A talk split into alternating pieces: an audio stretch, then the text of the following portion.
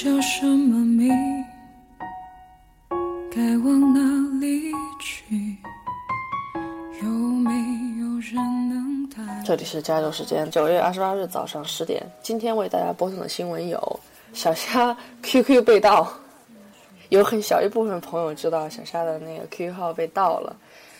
呃，采访一下小虾，就是 QQ 被被盗了之后，第一反应是什么？QQ 号竟然会被盗，就是觉得没有人敢动我的 QQ 号。我的 QQ 密码真的是非常非常的复杂，但是希望听友不要在听到我说这句话之后，然后再一次来破解我的密码。你的密码是有多复杂？就比如说是有大小写，然后符号有数字，好吧，一因为一般的那个现在的很多网站都会要求说大小写，然后有一个符号，我就特别讨厌这种，就很难记啊。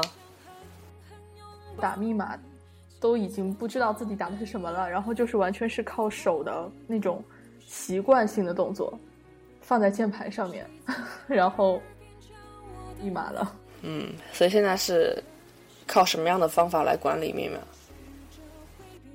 要在节目里面说吗？不是大概就说嘛，比如说你是靠本子记，还是嗯、就靠脑子。靠脑子？一个论坛或者是一个的密码的话，我会试几个，然后一直试到为止。嗯 OK，所以那你呢？你使用的密码范围、数字范围是比较小的，很多是吧？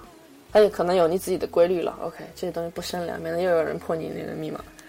嗯，因为我有知道，就是有的人真的真的用用本子记，就是专门一个本子，就是专门记密码的。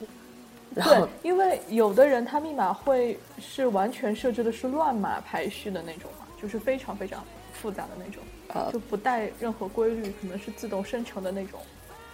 对，像我妈就是专门拿一本儿记，然后还教导我说：“你看你，你也应该拿一个本儿记住你所有的密码，这样你就不要忘了。”对，但我很怕有一天这个本子，对啊，就有一天这本子不见了，把你所有密码都不见了。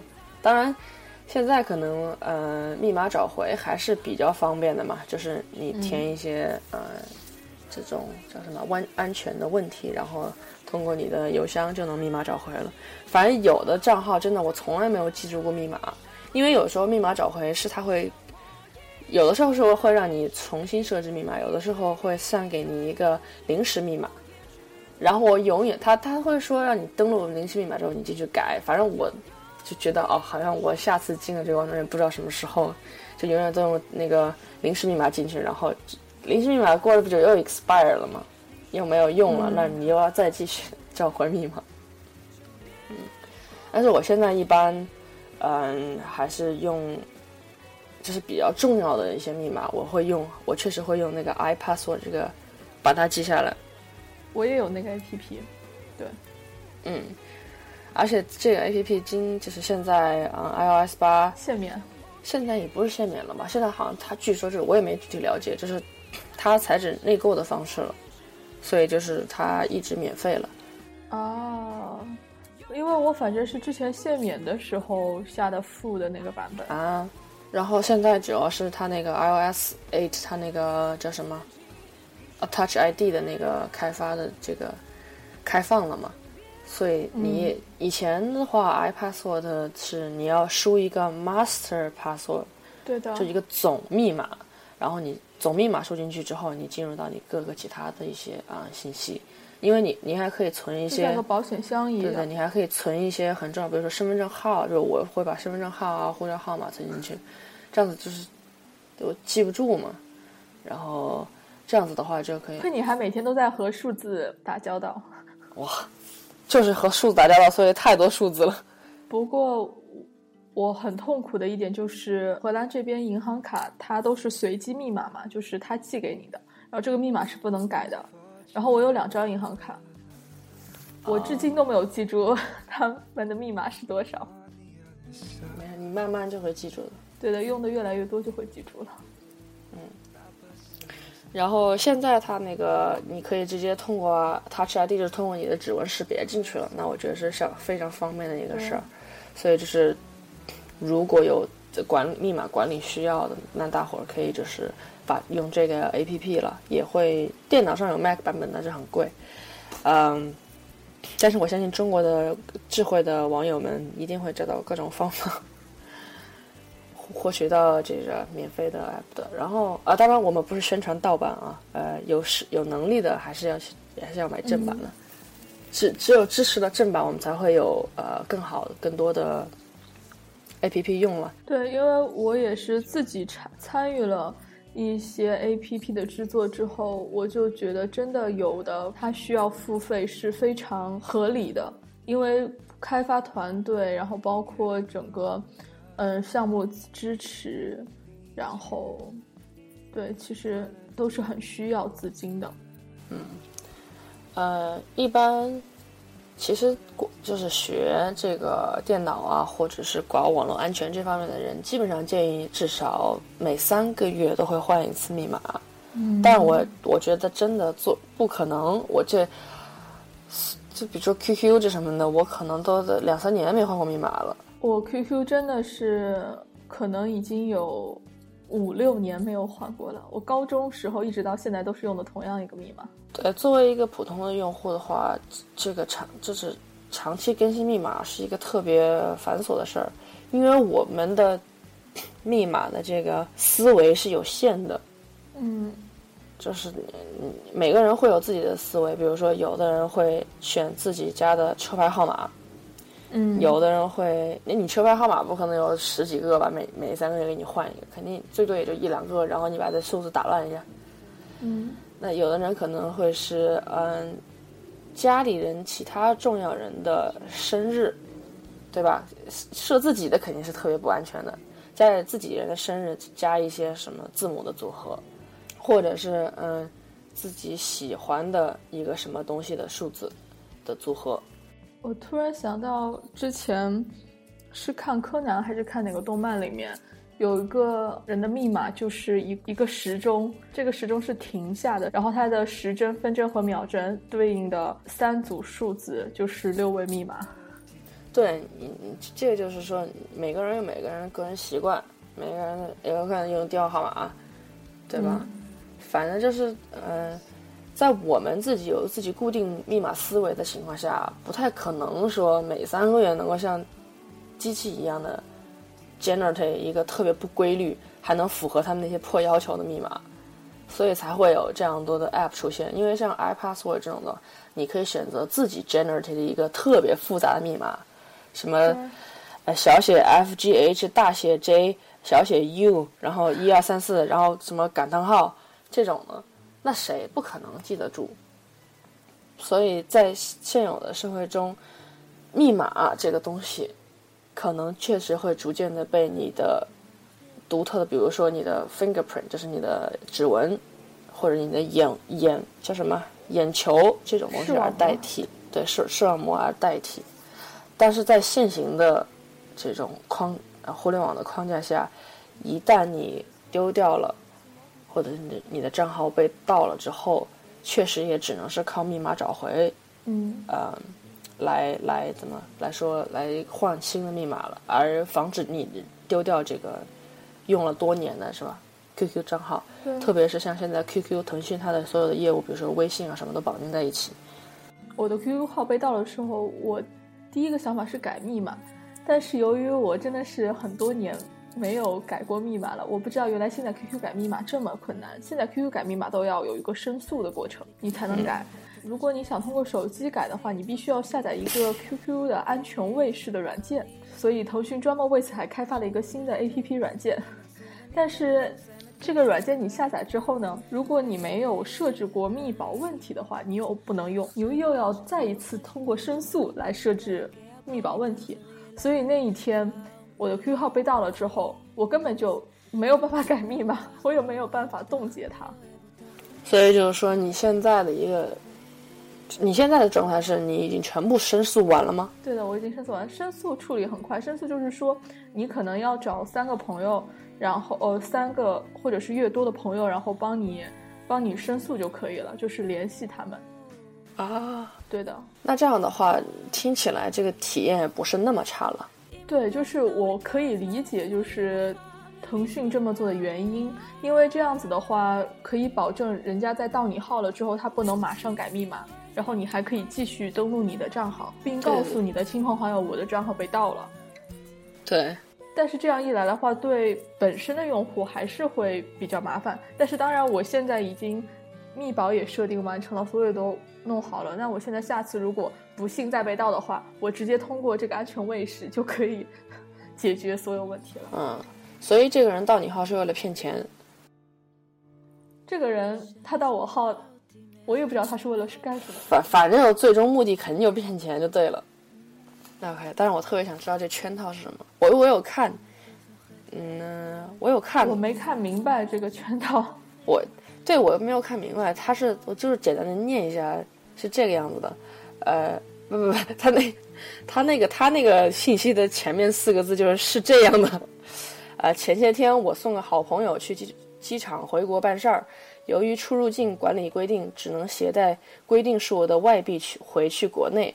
朋友把剩下一部分现金暂时寄存在我这里，替我转告刘先生说，他那钱我前两天去汇的时候，由于银行系统升级，办理不了业务。你说二十八号再给他行不？嗯，哎，这里面好绕啊！就是说，这里面有，我发现骗子一般都有这种骗局里面一里面都有很多巧合，你知道吗？嗯，对，就是刚好我前几天我送一个好朋友回国。刚好他那个规定的外币就刚好他有规定超过规定数额的外币，然后刚好他就寄存了在我在我这儿，然后刚好银行呃业务升级办理不了，反正肯定我估计就是最后倒腾着说啊呃怎么着你得先把一份先帮让这个人先帮你把一分钱汇给他或者怎么样子，因为有因为你在你这里有一部分外币嘛。嗯，哎，骗子都不得好死。对，就是嗯，大家就平常用论坛呀，还有用一些特别有的网站，它可能需要第三方登录绑定的这种，都要小心一些吧。对，因为现在有的木马它可能直接挂在了网站上，或者是嗯挂在了一些你不知道的地方，然后就这样获取了你的密码了。听起来还挺吓人的，但是其实我觉得就是在互联网上面，如果你反正我自己的一个思想就是，如果你已经同意了，就是一定程度上你已经协议同意了让其他人运用你的这些个人呃隐私的话，或者个人信息的话，你就不应该有太大的这个寄望于他们能够特别好的保护好你的这些东西。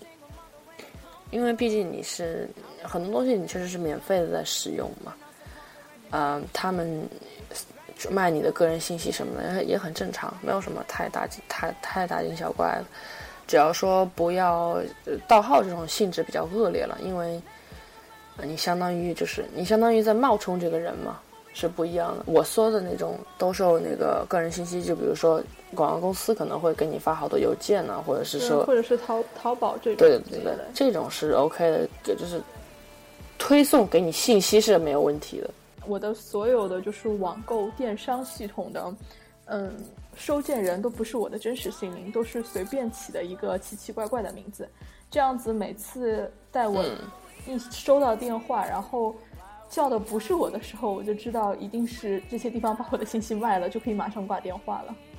嗯，反正就是那在有就是所有人，因为我估计被盗号了之后，你会，因为我是这个样的，就是有一个人跟我说你的号被盗了，然后我就上 QQ 了，然后我就我就看你在线嘛，我就我就跟他嗨了一下，我就嗨，然后他跟我嗨 back 了。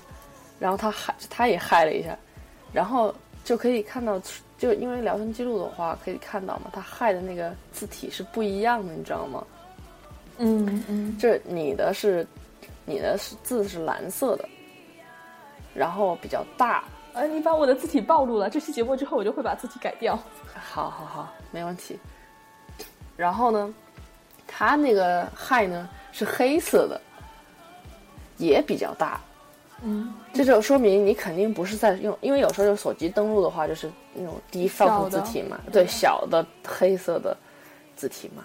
然后它是那种比较大的黑色字体，那就说明它是另外在一个电脑上或者怎么样登录的，嗯一下就暴露了。然后，而且它 hi 的时候是有，如果你写 hi 的话，你会怎么样写？嗯，大写的 H I，然后加个波浪号吧。啊，对，它没有波浪号，所以呢，对我以后也不会用波浪号了。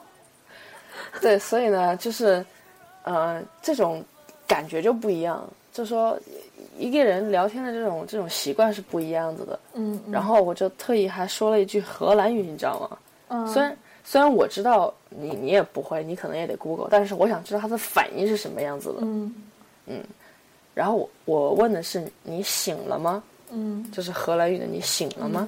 你是用 Google Google 翻译出来的吗？对对对，我是 Google 翻译出来的。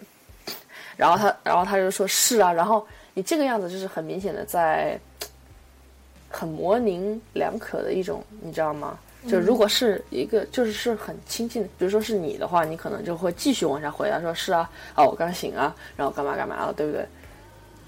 不可能就是简单的一个是啊这样子。嗯然后我又接下来问说，呃，接着我们录什么？嗯，然后他就没有，他就再也没屌过我了。然后可能就是你然后后后来就是我上线了。对，后来就是你交替的和他上线的这个样子。对，就说每个人聊天，然后我刚看到那个群里面还有会还是谁其他人说，就是他一看到这个人上线没有发表情，就是说话言语间没有发表情，就是很很奇怪，就觉得嗯不对劲这个样对子。对，就像我我朋友说跟我聊天，我如果不发暴走漫画或者是那种很逗逼的表情的话，那肯定就不是我了。对，所以说在现在这个这个这个互联网的这个信息爆炸的时代的话，每一个人在互联网的行为是有一定痕迹和呃规律的。对，就比如说我的微博，我自己发的微博，你可以看，我基本上没有标点符号，就是嗯。我会用空格来调代替标点符号，就除非是有感叹号的时候，我会打一个感叹号，我是不会有逗号、句号啊这种，嗯。就是每个人他都会有自己的你你要说这是癖好也也可以吧。每个人有他的这个行为的一个一个习惯，行为习惯，所以在互联网上怎么样去呃识别一个人，很多时候就是根据这些习习惯来识别了。像特别我有个朋友，他就是很喜欢用颜文字，就是颜文字表情那种。是吧？有段时间有一个很火的 A P P 叫秘密嘛，就是你可以和你的微信连通，然后在上面吐槽也好，说话也好，但是所有发出来的时候，你都不知道是是谁发的，你也不知道谁在回复。那真的是可能别的人不知道，但是只要他发，他那个颜文字一出现，就知道是他了。如果是我的话，可能就会故意的，就是把它写的全部是拼音，啊，就是不用写字啊，就是拼音。嗯嗯，这样子的话就比较能够扰扰乱。就是我有时候不想要让一个人知道我的笔记的话，我会用左手写。我的字迹是非常多变的。好吧，我的字迹是，如果我正常写，可能我过一段时间我自己也看不懂的那种。所以你在什么情况下是不想让人家看到看出你的字迹？明信片吗？寄？明信片啊，有时候如果我不想让别人看出我的字迹的时候，我会故意写的非常工整，就是一笔一画，哦就像小朋友这样一笔一画写。有的时候确实我寄明信片的时候会写得比较工整一点，我不会，因为我自己写给朋友的话会很草，就是哇塞，这什么玩意儿？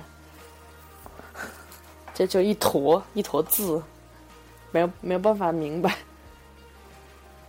啊，OK，嗯，昨天我那个洗澡的时候，我还听了一个这个呃 TED TED 的一个演讲嘛，然后刚好讲的就是这个 self identity。嗯。嗯，就他们这种这种 self identity 的这种啊、他的演讲，肯定一般都是会分享自己的一些经历了，比如说呃，北朝鲜的一个什么难民逃到了南朝鲜呐，然后昨天讲的就是一个越南的一个呃难民，就是越战之后通过被呃 refugee 嘛，然后被澳大利亚政府营救，然后现在到了美国生活。然后他说的这个 self identity 就是说，呃，你每个人的经历 shape 就是给了给轮呃给出了你是整整个整个人的塑塑造塑造了你整个人的轮廓嘛。嗯，那在因为现在在互联网上面的话，我不认识你，你不认识我，或者是我们是有一定距离的。你怎么样去？如果是我们现实生活中接触到的话，你会根据这个人的，最最起码你会是外貌，外貌就是一个 identity，对不对？对的，那你长什么样，或者你你平常穿穿什么衣服，用什么手机，戴什么表，对，这个是你 identity 的一部分。那么真正能够在互联网上看到的其中一部分，就是我们刚才说的行行为的 identity，因为那个代表了代表你在互联网上的 appearance，你是以文字和图片的形式存在在这个在这个在这个在互联网的世界里面的。嗯嗯，那么更深层次的东西，那就是你整个人的 谈吐，因为你打出来的文字里面是包含的你是什么样的一个人的，呃，包含了你的受教育程度，对吧？包含了你你所说的东西，你所说的话，包含了你的经历是怎么样的，包含你的喜好是怎么样子的。我突然想到，就是《爸爸去哪儿二》里面，每次当黄老师黄磊开口说的时候，他就很文艺，他就不一样，他用的那些字句就是很煽情。对，但是如果是让我们两个人读同样一篇新闻，然后来进行总结的话，或者 summary 的话，肯定是不一样的。不可能，我们看到的是同样一篇文章啊，但是因为我们俩所呃接受的教育不一样，然后我们俩的风格不一样，那阐述一个东西的这个方式也不一样。那么人最最深层次的东西就是 self identity。包括特别是像小霞现在，你我相信你会慢慢越来越能够明白，就是思考这个问题吧，思考比较多吧。因为你在国内的时候，你的 self identity 是比较清晰的，我就是一个在上海念书的武汉人。那么你到荷兰之后，你的 identity 会变，你会变成就是大的东西，你会变成我是一个中国人，特别是在美国的话，呃，会更不一样。而且我生活的比较久嘛，嗯我这个时候我的 self identity 是会发生巨大的变化的。这个是我为什么特别就是想要，我觉得这个东西是可以聊的，是因为我在美国生活了六年，现在是第七年嘛。我这辈子也就是二二十多个年头，生生命的三分之一。对生命的三分之一，就是包括我懂事之后吧，我懂事的二分之一，我的一半的嗯生活都是在美国。那一开始的话，人家问我你从哪里来，就是你比如说你出去玩的时候会问你从哪里来，Where are you from？我会说 From China，对吧？嗯这样子就会很很很减减少很多东西，然后他会跟你聊，啊、也聊一点，然后其实我我不喜欢的，我不是很喜欢的一个点，就是在于说他们会就 I'm from China，然后他说，然后聊一些，他说哦，Your English is really good，他就会他会会他会赞扬你，就是这个时候我会觉得啊，我还是被当做一个呃外来人的。因为你不会夸一个人，一个美国人 English good，对不对？当然这是一种，嗯这是一种赞扬了。我当然我会很 appreciate，就是很很说谢谢啊什么的。但是当一开始就是前就刚刚来的那么一两年的时候，我听到这个的时候，我会觉得我是被呃 segregate 出来的。嗯那现在的话，我出去玩的时候，别人一般问我，我就为了嗯减减掉很很多不必要的，嗯，这这这个这个闲谈，因为比如说你从我说 I'm from China，然后他说他们就会问 which city，然后你说武汉，他们不知道武汉是哪儿，然后你还得我一般都李娜，哎，被人家可能也不看网球的人确实也不太知道李娜是谁吧。然后，但是娜姐不是有很经典的一句话，就是说我只是来自中国一个拥有着什么八八百万还是九百万的小人口的小城市嘛？因为在在在国外的话，有个几百万城市就是非常可怕的一种。对的，对的。然后我一般都会说啊，离上海飞机有一个半小时，这样子就会给他们一个地理上的一个。我一般就说 Central Part。啊，对我也一般会说 Central Part，因为他们会说 Which part，然后或者说呃，一开始我会说 Near Yangtze River，后来发现他们也不太懂长江，嗯，对，这但是偶尔会碰到知道的，很少很少了。反正就是现在的话，别人问我说 Where are you from？我说 I'm from Bay Area，就是我是湾区或者 I'm from 呃 San Francisco 或者 San Jose，嗯。这个时候新的问题又来了，就是因为他看到我会我是黄黄种人或是黄皮肤，那他会不会问你 Where are you originally from？嗯啊，你你的最原始的是从哪里来的？你是从 Japan 还是 Korea 还是 China 还是 Vietnam？对不对？所以在美国，self identity 这个东西非常非常重要，因为每个人都是 come from 不一样的背景。可能他的祖先是呃从欧洲那边来的，或者是他的祖先是从 Cambodia 柬埔寨过来的。那么能够为那当然美国本来就是一个大熔炉了，就是就特别是在加州这种文化是很很很经常见的。但是作为一个在就是美国留学生的话，你会你会 crush 你自己。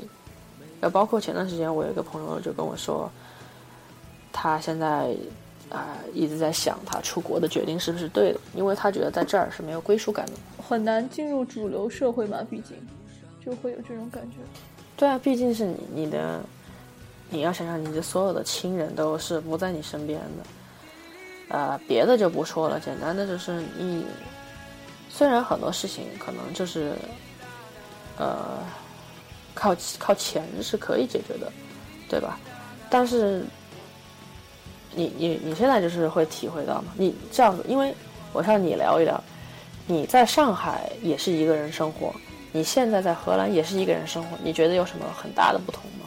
我在上海一个人生活的时候，我不会觉得自己真的是一个人，就是来了这里之后，才会真的觉得自己真的是一个人了。就比如说很简单的一个例子吧。就我在上海的时候，我可能再去想吃武汉的油条，想去吃豆皮什么这些东西，我也不会去做。但是来了这里，我就会。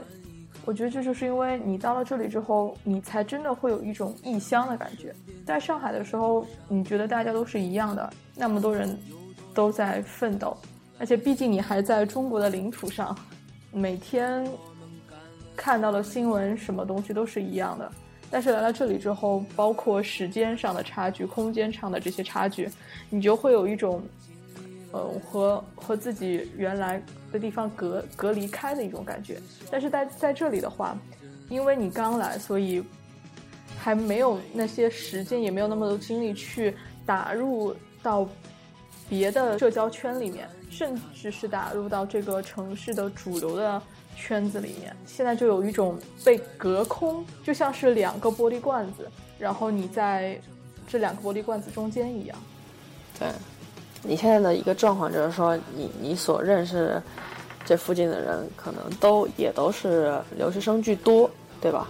对，因为你一开始进来的时候，你会被安排到留学生的 orientation，然后因为呃，所有人会觉得这个样子是最能够让你适应。当然，确实确实也是了，因为如果一下子把你丢到那个荷兰人的圈子里面的话，你肯定会显得很不一样。对，特别是语言上的问题嘛。对，那个时候可能给你造成的孤独感也好，或者是呃社会的这种，嗯，怎么说？就是会有一种文化文化休克的状态嘛。啊，对。就是当你完全身处一个你不了解的。而且语，特别是当有语言障碍了之后，就很容易让人处在这样一种休克状态了。对，啊，在荷兰的话，还还有一个问题，对，就是语言是荷兰语啊，还是什么的，还是需要的，是不是？就虽然说你去那个超市买东西，说英文都 OK。对，荷兰已经是欧洲这边就是英文覆盖率非常高了，就已经达到百分之九十五以上了。嗯，包括它很多网站，本土网站都有荷兰文和英文双语版本。但是你如果真的是想在这个地方生活，或者是说，嗯，奋斗下去，有自己的一番事业的话，那你肯定是要和本土的东西接轨。那这样子的话，你就必须要知道了解他们的语言了。嗯，反正就是说，嗯，自我认识的这个东西的话。从大的层面来说的话，肯定是首先你要认识到你是什么一什么国家的人呐，这种这种的。但是从很小的东西说的话，其实就是你你的整个经历把你塑造成了一个什么样的人。对。那因为，比如说我刚才 Google 了一下，然后他 Google 给出的翻译是就是说你这个东西，你的 self identity 是在你的社会是社会属性的，你在这个社会当中，你是以什么样的一个。形式存在也好，什么样的一个形态存在也好，这个是你的 identity。是因为我们首先每个人有生物上的 identity，我们是人类，我们是男的、女的，我们是黄种人，我们双眼皮、单眼皮，嗯，我我们是中国人，这个是很多都是形形式上的 identity。那对于留学生这个群体来说，self identity 这个东西是从很大意义上就是从这个点开始切入的。那因为现在我受到的很多的。价值观的影响也好，知识的东西也好，就是西方的，对吧？因为我说的是高等教育受到西方的教育，那我很多时候就是会和在亚洲吧，也不其实不一定指中国了，在亚洲接受高等教育的学生就会有不一样的，这是一个很辩证的东西。没有没有，就那昨天不是看那个《后会无期》，是不是《后会无期》？只有。只只有嗯，小孩才会分对与错还是什么之类的，大人只有利与大人只有利与弊。那在很多东西方文化冲击的一个东西的时候，我的想法和选择，间接的就是代表了我现在的 identity。那现在我对我自己的 identity 肯定就是一个生活在美国六年多留学的武呃武汉人吧。对吧？这个是很很囊括的说了我的一个一个经历。那这位这就代表了我为什么会说话里面可能十个词里面有一个词会是英文。那因为我生 真的不是装。对，因为我生活在这个地方，那好多新的词我是在这里学会的。嗯，因为在我的生活的这个环境下，我每天用的词都是那个词，都是那个英文词，对不对？我不可能让大家。特意想去知道那个中文词是什么，就只有我会要去解释一个什么东西的时候，我才会想到，说这个的东西的中文怎么应该怎么样说。就比如说小沙，我让你自己来 self identity 吧。啊，你可以先说你给我的，我给你的，但是就是会是在上海读过本科，现在到荷兰念研究生的武汉留学生，刚刚到荷兰的武汉留学生。然后我可能会觉得你你的专业的属性会比较突出一点，相对于我们这种学商的来说，因为一般留中国留学生出来可能不是学这种工科，这 computer science 这种的话，可能就学商嘛。那对于你的专业性的东西可能要多一点。其实这也是我现阶段的一个问题啊，因为嗯，我现在没有办法对我自己有一个这样子的定义，或者是说这种认知。在过去的很长一段时间，我这个人不仅是地理位置上面的各种变更，然后还包括嗯自己对很多东西事物上面的一些情感的变更，那么就导致了我现在没有办法对我自己做出定义，同时也是表现出我现在活的比较 混沌的状态。对，因为有时候可能你嗯给了自己的一个 self identity 的时候，嗯这。那在那一个瞬间，可能你的目标也会往前走了一些。对，就比如说我可能对我以后的认知，我可能大概就有了可能在我慢慢往它靠的过程中，我就可以对自己的定义出来了。对对，所以我觉得，当然你不不是不是一定要说那个地理上的 location 发生了变化，你才会产生这种这种思想，不会。那我们人为什么要存在，是吧？就是汪峰那种歌啊，或者怎么样，你你这些。你都是对自我认知、自我认识的一个东西，不是说一定要出国留学什么，你才有才有资格来进行 self identity，或者是你在美国这种文化，你才会一定要 self identity，说你是从哪个 culture 出来的，不是这个样子，是人对自己本身的一个思考，这个是很重要的。你怎么样去定定位你自己？对对对，就是我们平常说的自我定位嘛，因为你只有对自己有了准确的定位，你才能准确的知道自己。是什么？然后你自己要什么？然后这样你才会有明确的目标。对，所以我觉得他这个解释的非常很很准确啊。The recognition of one's potential and quality as an individual，就是说你自己的潜力、你自己的特质是什么样子的，你自己的这个性格是什么样子的。而且他的他的这个呃命题是 especially in relation to social context，是在社会。是在这个社会里面，你是什么样子的？因为很多大部分人都是很自私的。嗯，我很我可以很自私的认为我就是这个世界上最聪明的一个人。但是这个不是一个正确的 self identity，因为你要在这个社会上进行评判的。可能很多人会说啊，你要活得自我一点，是吧？你不要管这个社会的舆论什么的。但是这这个其实也是一种自私的表现。因为你就是生活在这个社会的，你就是你的一言一行就是会伤害到很多人。对，既然你是在这个社会里面的一员，你就会和人家发生一些互动作用，除非是你真的是把自己完全隔离开了，但是这也是不可能的。对，但是可能一些特殊职业可以吧？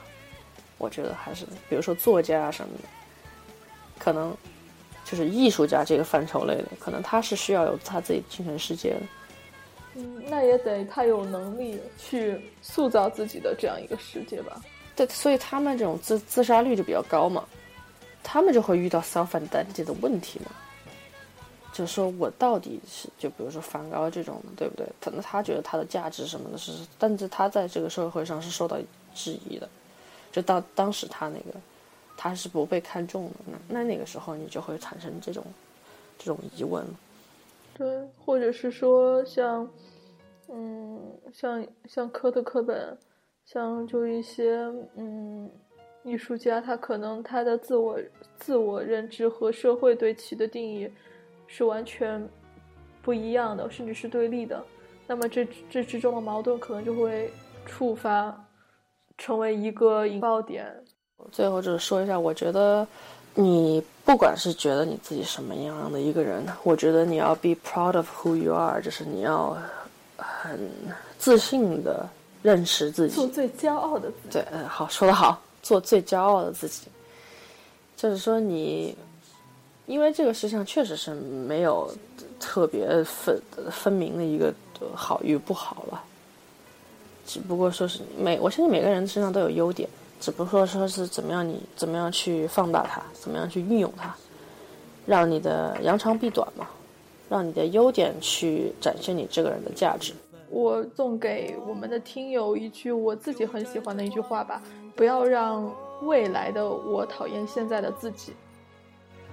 我就是我，是颜色不一样的烟火。天空海阔，要做最坚强的泡沫。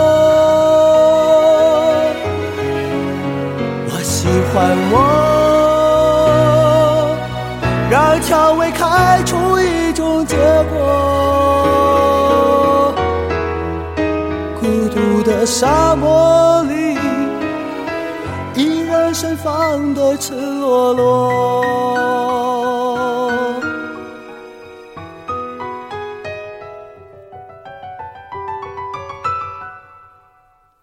多么高兴，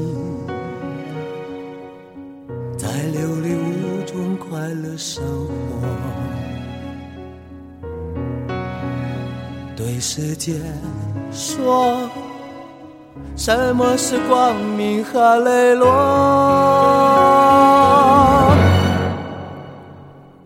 我就是我，是颜色不一样的烟火，天空海阔，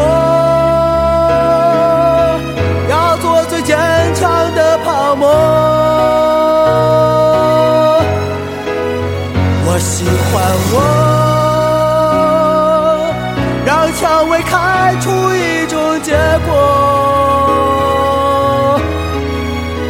孤独的沙漠里，依然盛放的